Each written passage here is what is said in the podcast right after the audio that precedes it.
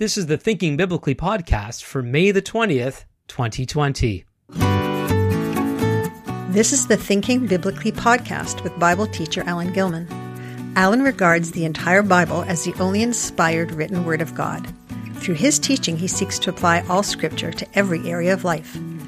More information about Alan Gilman's Bible teaching is available at his website, alangilman.ca. Welcome, everyone, to another episode of the Thinking Biblically podcast. My name is Alan Gilman, and uh, we're going to be looking at a song phenomenon. You've by now you've likely seen one or more of the renditions of The Blessing.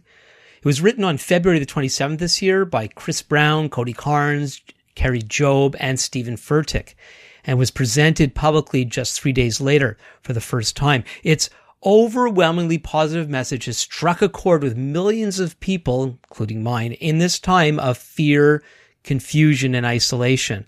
There's been all sorts of cover versions uh, been produced uh, since then, and many of which are in the form of these virtual choirs, where, as you probably know, people from various locations are united through video. The message of the song, combined with the smiling faces of people of all ages, connecting with one another across cities, countries, and even the world results in a powerful declaration of hope, love, and in this case, obviously, blessing. Now, I can't remember when I first heard the blessing, but I didn't give it much attention as I saw multiple versions popping up on YouTube. The cynical part of me was saying that this is just another fad. Now, being aware of its core biblical message, I felt a little bad thinking this way. I don't know why, but I decided to watch the worship together. I didn't know it was the worship together virtual choir version, but it was. And as it played, I was getting more and more impacted to the point it actually brought me to tears. But the reason why it did might surprise you. So let me explain. Now, certainly the song is compelling for the reasons I've already stated, and the production is absolutely superb. The way the images of several of the adults were swapped up out uh, towards the end uh, they were swapped out for children. That particularly moved me. But there's still more than that. It was, it was what they were singing and who was singing it. The core of the song is the special blessing that God commanded the Kohanim, or in English, the priests, uh, to pronounce over the people of Israel. This is in Numbers 6, verses 24 and 26, very familiar, uh, even before this very popular song. It goes, The Lord bless you and keep you. The Lord make his face to shine upon you and be gracious to you. The Lord lift up his countenance upon you and give you peace. Now, God gave these words to a particular people, my people, the Jewish people, a long time ago, far away from where I sit right now as I'm sharing this with you from Ottawa, Canada. Now, all these years later, People from the nations of the world are declaring to the world the priestly words of my people, an expression of what God promised our father Abraham about 4,000 years ago in Genesis 12 verse 3.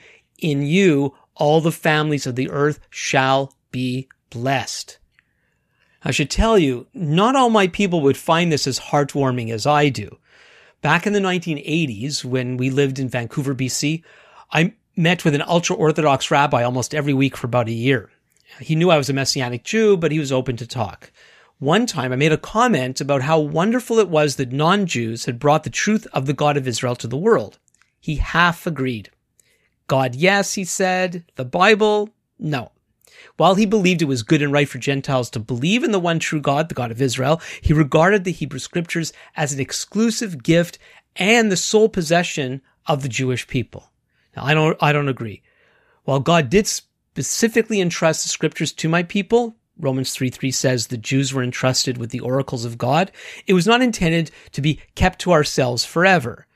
However, it doesn't help that God followers from the nations haven't always handled the scriptures with the care they deserve. Not that my people have always done so either. But I suspect that the rabbi and the majority of Jewish people fail to appreciate the benefits of Jewish scripture upon and through Christianity due to the ways it has been twisted and disregarded. This is especially the case in how the Bible has been used to justify misrepresenting and abusing the very people to whom it was originally entrusted. The effect of this is so severe that many of our people don't fully connect with the fact that the God of the Christians is the God of Israel. That's why I assume that most Jewish people wouldn't see what I saw the day I was impacted by the blessing. But for me, at the moment, I was able to disregard 2,000 years of so-called Christian anti-Semitism and see the beautiful thread of God's goodness and truth that has spread to almost every tribe, nation, and language. Those who were at one time, according to Ephesians 2, chapter 12, were without hope and without God in the world, are now carrying the power of the Jewish priestly blessing to the world, including to me. Despite the historic wrongs done in Jesus' name, this song experience captures the true essence of the Messiah's mission. He entrusted that mission to a small group of Jewish followers who, contrary to the social, religious, and civil structures of their day, risked their lives to bless the nations in fulfillment of God's promise to Abraham. Now I can hear our ancient words sung back to me in English, French, Russian, German, Spanish, Hindi, Swahili, Albanian, Haitian Creole, Amharic, Tagalog, Japanese, Chinese, Korean, Dutch, Swedish, Portuguese, and more from all over the globe. And that's not all. There's a central aspect of this familiar message that spoke to me as never before. You may have noticed that the song is unusually long. It runs at seven minutes or more. This is mainly due to the second part of the song, which begins, May his favor be upon you and a thousand generations. And it crescendos with, He is for you, repeated over and over again. That dramatically emphasizes its positive nature. How many of us have stopped to think how radical such a sentiment is, seeing that it's coming from an ancient deity? We forget or never realized how different the God of Israel was and is from other supposed gods.